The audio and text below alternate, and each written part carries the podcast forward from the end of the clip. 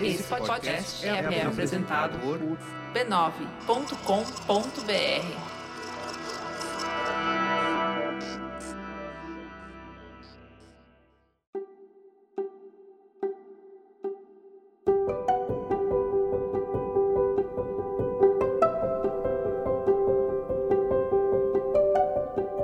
Eu lhe dou as boas-vindas ao autoconsciente. Este é um podcast que entende você para você se entender melhor. Eu sou Regina Gianetti, uma pessoa como você que se interessa por vida interior. Eu fui jornalista, hoje atuo como instrutora de meditação e neste podcast eu sou uma repórter da alma, compartilhando reflexões e ações para uma vida com mais autoconsciência. A minha intenção é que ao terminar um episódio você se sinta melhor do que quando começou.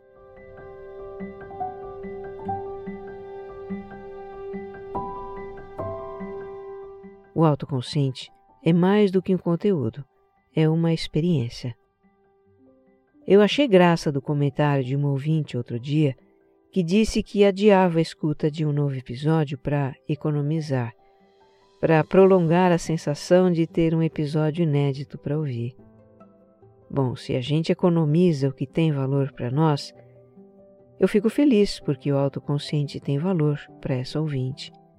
Mas em contrapartida, não tem o perigo de gastar os episódios, viu? Experimente escutar um episódio antigo enquanto você aguarda um novo. Escolha pelo tema, algo que tenha a ver com o seu momento aquele episódio antigo vai fazer um novo sentido. Reflita sobre o que você ouviu, coloque em prática alguma ideia que o podcast lhe deu. Tem gente que diz que o autoconsciente é quase que uma terapia, para quem realmente com ele tem uma tomada de consciência ou atitude.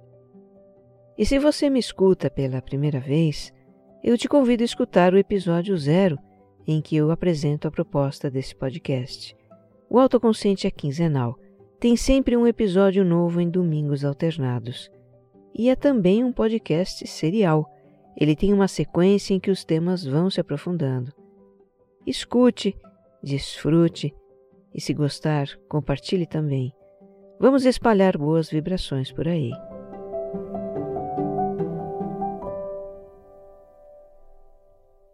Episódio 82 Johnny Tequila sobre padrões de comportamento.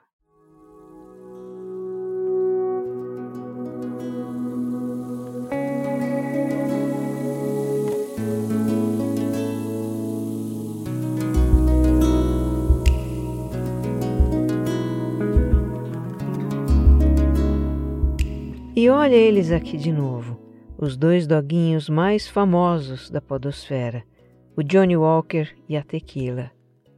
Pois é, tem mais histórias desses furacões para contar, que não são apenas histórias sobre cachorros, são também histórias sobre nós, seres humanos, sobre os nossos comportamentos. Agora, em fevereiro, para ser mais exata, dia 28 de fevereiro, está fazendo um ano que eles foram adotados. E talvez para já ir comemorando a data, bem hoje, dia em que eu começo a escrever este episódio, eles aprontaram uma travessura daquelas. Eles comeram uma blusa minha. E eu gostava dessa blusa. Com o Johnny a tequila, a gente não pode bobear. Mas eu bobeei. Deixei essa blusa totalmente indefesa aqui no meu espaço de trabalho, que fica na parte externa da casa. Eles têm acesso a este espaço e tem momentos do dia em que eles ficam aqui comigo, dormindo embaixo da mesa. Mas então, eu ia usar essa blusa na gravação de um vídeo e deixei ela esticada na cadeira. Os cachorros não estavam aqui, mas por aí, pelo quintal. Eu fui para dentro de casa fazer alguma coisa e esqueci de fechar a porta do meu espaço, o que não é prudente quando se tem um Johnny e uma tequila por perto. Pois quando eu voltei, eu encontrei uma trilha de destroços da minha ex-blusa pelo caminho. Sem comentários. Vamos trabalhar o desapego das coisas materiais. Bom, no episódio 70 eu contei das peripécias deles até uns seis, sete meses de idade, quando a minha família se rendeu ao fato de que a gente não estava dando conta de lidar com os dois. E aí resolvemos apelar para uma consultoria de comportamento animal. Era início de agosto, a gente estava ainda vivendo num isolamento social mais restrito por causa da pandemia e a conversa com o consultor foi online. Ele nos ensinou algumas coisas que fizeram toda a diferença para nós. Aqueles comportamentos do Johnny da tequila que nos incomodavam, nos atropelar, pular em cima da gente, morder, tudo isso amenizou bastante. E eu terminei aquele primeiro episódio super animada, tipo, agora vai, né? Agora vai. Só que não surgiram outras questões. O Johnny e a Tequila nos levaram para novos e ainda maiores desafios.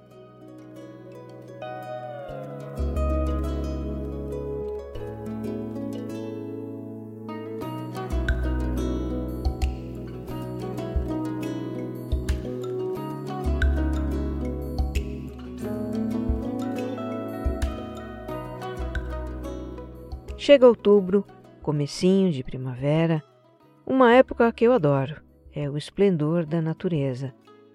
Antes do sol nascer já tem sabiá cantando. Amanhece com a passarinhada mil na sua sinfonia de acasalamento. Tem muita borboleta passeando pelo jardim. Elas gostam de voar nos horários mais quentes do dia. E à tardinha tem a orquestra de cigarras.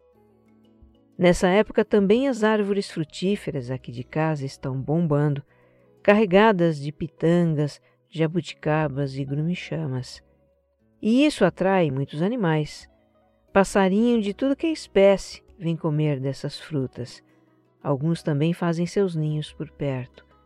Aparecem bandos de miquinhos estrela, aparece esquilo, gambá, tucano, até porco-espinho. É uma festa. Eu fecho os olhos e quase que me sinto assim no Pantanal. E o Johnny a Tequila, hein?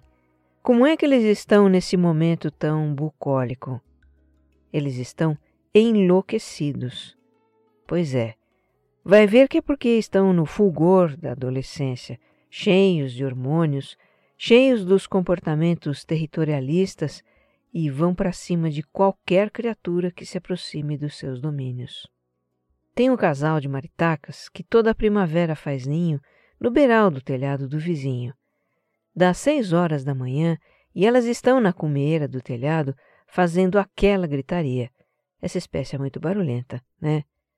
O Johnny e a Tequila ensandecem com as maritacas. Eles latem alucinadamente, enquanto elas só olham para baixo e ficam resmungando alguma coisa. Parece que zombam dos cachorros lá do alto do seu telhado. Quando não são as maritacas, são os miquinhos estrela que fazem barulho. De longe a gente sabe que eles estão chegando porque eles se comunicam com uns guinchos muito agudos.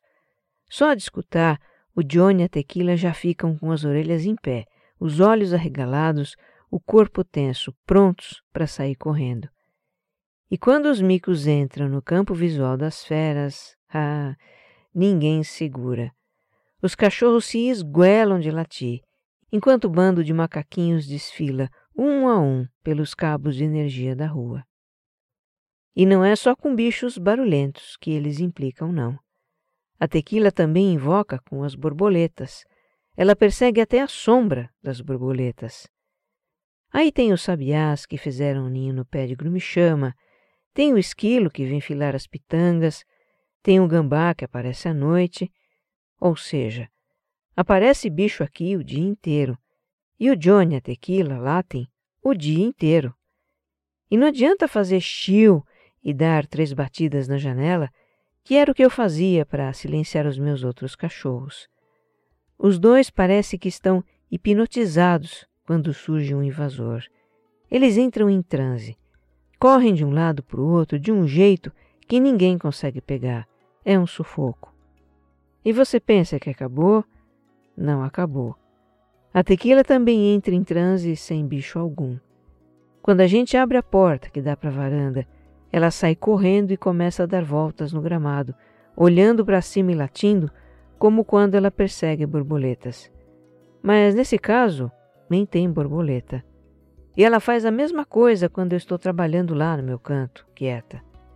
De repente, sem mais nem menos, ela começa a correr no gramado latir. É um latido agudo e histérico. Parece que vira uma chave no cérebro dela. Você pode imaginar o que os vizinhos acham disso tudo, né? Meu marido começa a receber mensagens de reclamação pelo barulho. A situação está se complicando.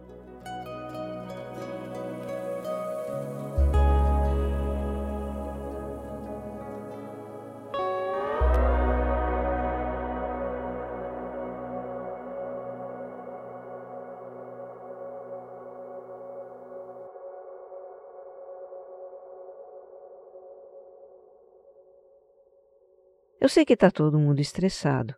Os cachorros estressam com os bichos. Nós estressamos com os cachorros. Os vizinhos estressam conosco. Me diz se isso aqui parece casa de professora de meditação, hein? Me diz. Quanto a mim, eu ando exausta. Às seis da manhã já estou em alerta, só esperando o grito da maritaca ou o guincho do mico, aquilo que aparecer primeiro. Aí eu atraio Johnny e a Tequila para dentro de casa para acalmá-los. Pelo menos nas primeiras horas da manhã, eu evito que eles latam, que é para não acordar os vizinhos. E várias vezes ao dia a gente precisa dar uma segurada nos dois para eles não extrapolarem nos latidos. É bem cansativo. Isso aqui está parecendo história de programa do Discovery Channel. Socorro! Chama o encantador de cães precisamos reconhecer que nós não temos nenhuma autoridade sobre o Johnny a Tequila. Eles não nos atendem, não nos obedecem, e isso não pode continuar assim. Eles não são cachorrinhos de colo. São cães de porte médio, médio para grande, no caso do Johnny. São robustos, fortes, são puro impulso. Quando entram em transe, parecem duas jamantas desgovernadas. Podem machucar alguém. Eles também estão se tornando cães antissociais. Deram para estranhar o jardineiro, que vem toda semana, e acaba que eu tenho que prendê-los. Visitas aqui em casa foram muito poucas nesses tempos de pandemia, mas em todas a gente precisou isolar os dois porque eles latiram e rosnaram para a visita. E passear com essas feras? Passear, que é um grande prazer para o cão, é uma experiência tensa para eles. Eles arrastam a gente o caminho inteiro e querem brigar com todo cachorro que aparece no portão de uma casa. Mas enfim, mais uma vez, vamos precisar de ajuda profissional. E agora achamos que é melhor eles serem disciplinados por um instrutor. Então pedimos indicações dos nossos contatos e surge um adestrador muito bem recomendado, que tem um espaço de treinamento e bota a cachorrada na linha. No primeiro sábado, vamos eu e o Tércio, meu marido, o Johnny, a Tequila, conhecer o adestrador Braga. Nessa visita eu estava achando tudo muito bom. Um lugar bem espaçoso, com muito verde, os canis espaçosos também, arrumadinhos, o adestrador explicando a metodologia dele, os casos de cachorros que ele já teve ali, maravilha. Nós já fomos imaginando que o Johnny a Tequila iriam de repente ter que passar uns dias por lá, o que eu na verdade acharia ótimo, porque eu estava precisando descansar um pouco. Aí a gente pergunta uma estimativa de tempo para o adestramento. E o Braga fala que se os dogs ficassem ali com ele, internos, seria bem mais rápido, talvez uns três meses. Dentro de mim essa informação fica ecoando. Três meses. Três meses três meses sem os meus bebês. Nessa hora cai um cisco no meu olho, sabe assim? Eu até me afasto, deixo meu marido falando com o adestrador e vou tomar um ar. Quando eu volto para a conversa, o Braga está explicando que o Johnny e a Tequila iriam passar a maior parte do tempo recolhidos no canil. Que isso não só é parte do treinamento, mas também necessário para o organismo deles, que está constantemente em alerta, por isso eles são tão inquietos e reativos. E no canil, que é um espaço fechado, a entrada de ar e luz fica no alto, os cachorros se sentem como se estivessem numa toca, sem estímulos, protegidos. Na natureza, os cães buscam cantinhos para se tocar. Ficar na toca, para eles, relaxa. Três meses. Três meses num canil. Bem, é claro que eles iriam passar períodos do dia fora, mas três meses. Eu sinto de novo um cisco no meu olho, dessa vez até cai uma lágrima. O que me aperta o coração não é só o afastamento do Johnny da tequila, nem o fato de que eles iriam ficar recolhidos na maior parte do dia. O que mais me aflige é me dar conta de que os dois sofrem com a sua agitação, como o adestrador nos explicou. Isso não é natural na vida de um cachorro, estar sempre alerta, tenso, com adrenalina mil. Nós ficamos de dar uma resposta para o adestrador em uma semana. Pelo meu marido, os dois começariam o treinamento naquele dia mesmo. Mas eu preciso de um tempo para assimilar isso tudo. Sempre que eu tenho uma decisão difícil para tomar, eu me dou um tempo para ver como as coisas se assentam dentro de mim. Nos despedimos do adestrador e eu deixo as lágrimas correrem no caminho de volta para casa.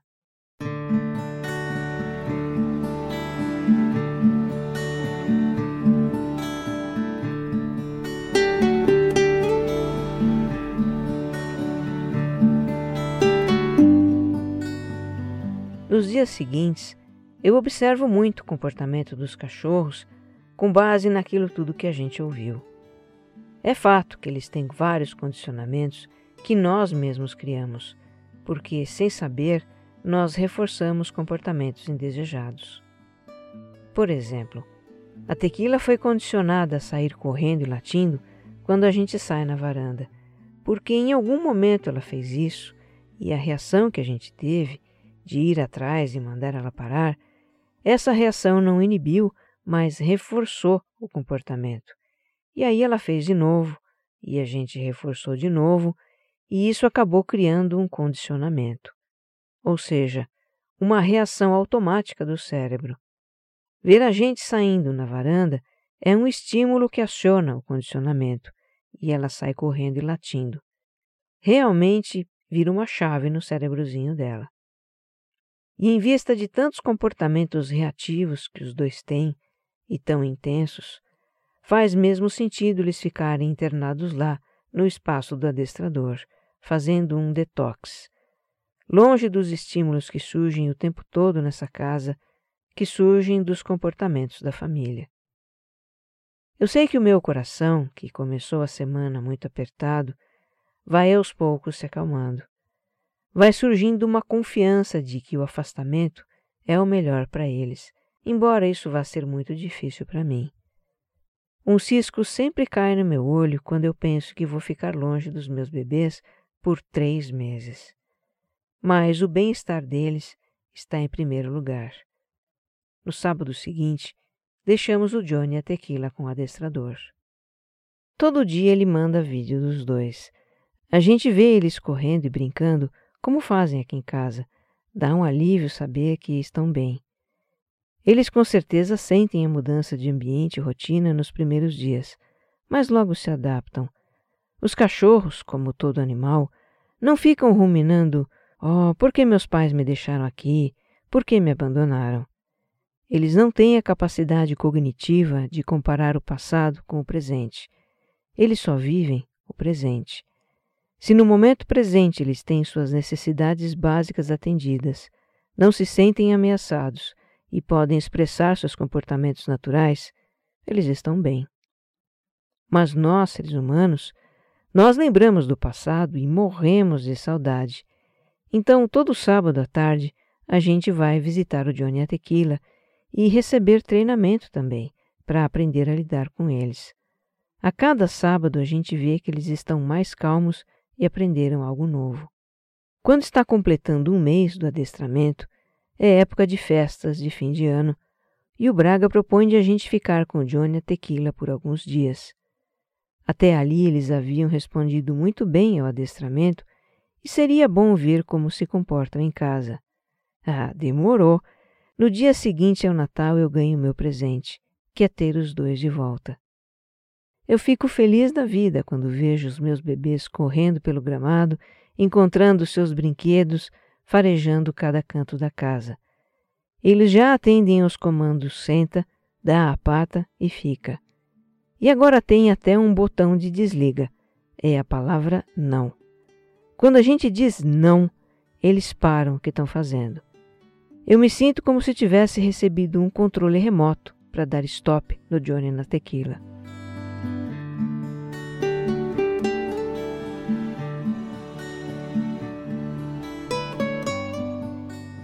Bom, nós temos uma lista de recomendações para seguir. A ideia é dar em casa o mesmo treinamento e tratamento que os dois recebem do adestrador. Por exemplo, eles devem passar a noite e um período do dia recolhidos em um local fechado. E tem todo um ritual para tirá-los de lá. Só devemos entrar no local quando eles estão calmos. Se eles percebem a nossa aproximação e se agitam, ficam pulando na porta, a gente precisa esperar eles pararem. Entrar com eles agitados seria um reforço para essa agitação. Quando eu entro, eles se agitam de novo, e eu fico parada, com cara de paisagem, até eles se acalmarem. Então eu coloco a guia, dou o comando para eles sentarem, e depois dar a pata e a outra pata, e se em algum momento eles se levantam e bagunçam tudo, eu mando sentar e começo de novo precisa ter muita serenidade e paciência. Leva pelo menos uns cinco minutos para eles estarem no estado de latência, ficarem mais calmos, e aí sim eles saem. Como diz o adestrador, o Johnny e a Tequila são cães que precisam de manejo. Tudo que a gente fizer com eles deve ser muito consciente para reforçar os comportamentos desejados e desencorajar os comportamentos indesejados. Eu li alguma coisa sobre a base teórica do adestramento animal, que é o behaviorismo, ou comportamentalismo, de John Watson e Frederick Skinner. Isso foi matéria da Faculdade de Psicologia do meu filho Daniel. O comportamentalismo trata dos condicionamentos que surgem a partir das experiências de vida. Não só os animais, como também nós, humanos, temos condicionamentos temos padrões de comportamento adquiridos. E como temos, viu? Eu também estou tendo que trabalhar os meus padrões de comportamento com os cachorros. Antes do adestramento, quando eles surtavam com a maritaca, por exemplo, eu ficava agitada também. Começava a falar alto com eles e tentar pegá-los. E além de não resolver, isso só piorava as coisas. Não sabendo o que fazer, eu fazia aquilo, e se tornou um padrão meu. Agora que eu aprendi o que fazer, o que é que eu faço? Me aproximo deles com calma e falo não, bem enfático, bem sonoro. Aí eles param, eu os pego e acalmo. Eu sei que lidar com Johnny e a tequila é como praticar mindfulness. Tudo com eles tem que ser feito com intenção clara do que a gente pretende. Por exemplo, os comandos. Comando a gente dá uma só vez, com voz clara, serena e firme. Senta, fica. Tudo com eles tem que ser feito com atenção. Quando a gente está com eles, tem que estar presente, observando, com foco nas reações, na linguagem corporal deles. E dependendo do que eles fazem, a gente então toma a atitude que cabe tomar naquela situação e sem hesitação, sendo sempre muito coerentes. Esses, aliás, são os pilares do mindfulness: intenção, atenção e atitude. Pilares que nos permitem reconhecer e transformar os nossos padrões de comportamento. Lidar com os cachorros também requer que a gente cuide constantemente da nossa energia, o que também tem a ver muito com o mindfulness. Se eu desejo que o Johnny e a Tequila estejam calmos, a calma deve começar por mim. E não é uma calma da boca para fora, é uma calma interior, e a gente precisa saber se colocar nesse estado para transmitir segurança e confiança para eles. Mas enfim, aqueles poucos dias que os cachorros passariam em casa no final do ano acabam sendo prorrogados, porque logo depois o Braga tira uns dias de férias e achamos melhor manter os dois por aqui mesmo. Nós seguimos firme com as orientações, mantemos os princípios do treinamento e as coisas vão dando certo. Alguns dias eles passam mais tranquilos, outros mais agitados, mas pelo menos agora a gente sabe lidar com as situações e tem funcionado. Depois de três semanas com eles em casa e vendo que está todo mundo bem, sobrevivemos afinal, a gente combina com o adestrador que ele passaria a nos visitar semanalmente para continuar com o treinamento. E neste final de fevereiro se completam três meses do adestramento.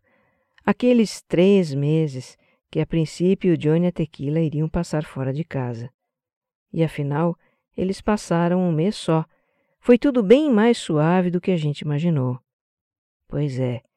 E eu lá, naquele dia da primeira conversa com o Braga, cheias de cisco nos olhos. Como a gente sofre por antecipação, né? É certo que ainda tem muito que ser feito pelos dois. Eles continuam latindo para as maritacas e os micos, bem menos, mas continuam e precisam ainda ser totalmente dessensibilizados para os bichos. A tequila às vezes tem uma recaída e sai perseguindo borboletas. Os passeios ainda não são 100% tranquilos mas houve grandes avanços no nosso relacionamento com eles, e com isso todos nós ficamos mais tranquilos. A gente aprendeu a se comunicar com o Johnny a Tequila, e é uma delícia constatar como nós vamos aos poucos nos entendendo mais e mais. Hoje, quando eu anuncio a hora de comer, eles já vão para o lugar onde eu coloco a comida e ficam sentadinhos esperando. Eles já sabem o que eu vou fazer e se antecipam. Sentam antes mesmo de eu pedir. Que orgulho dos meus bebês!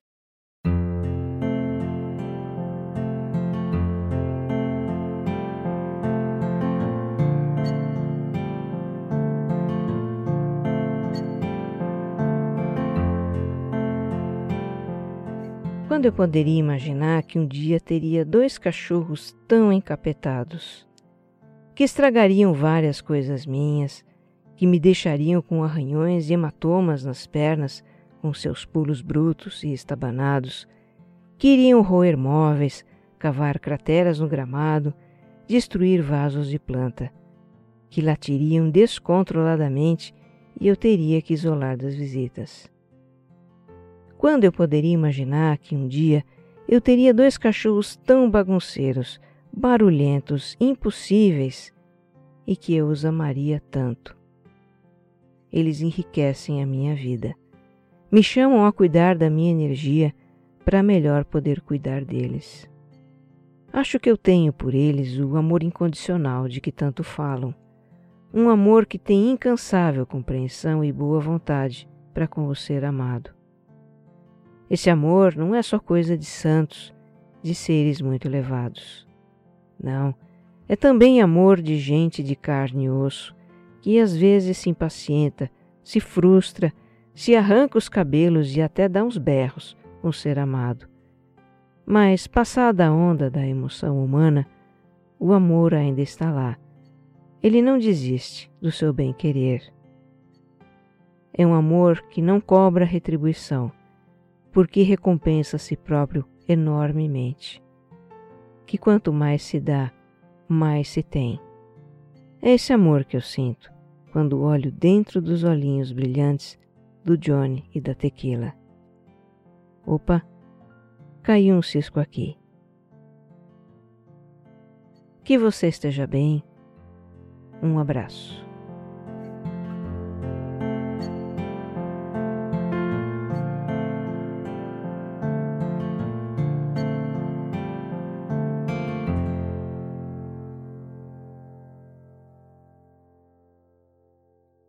Autoconsciente é um podcast distribuído pela Rede B9.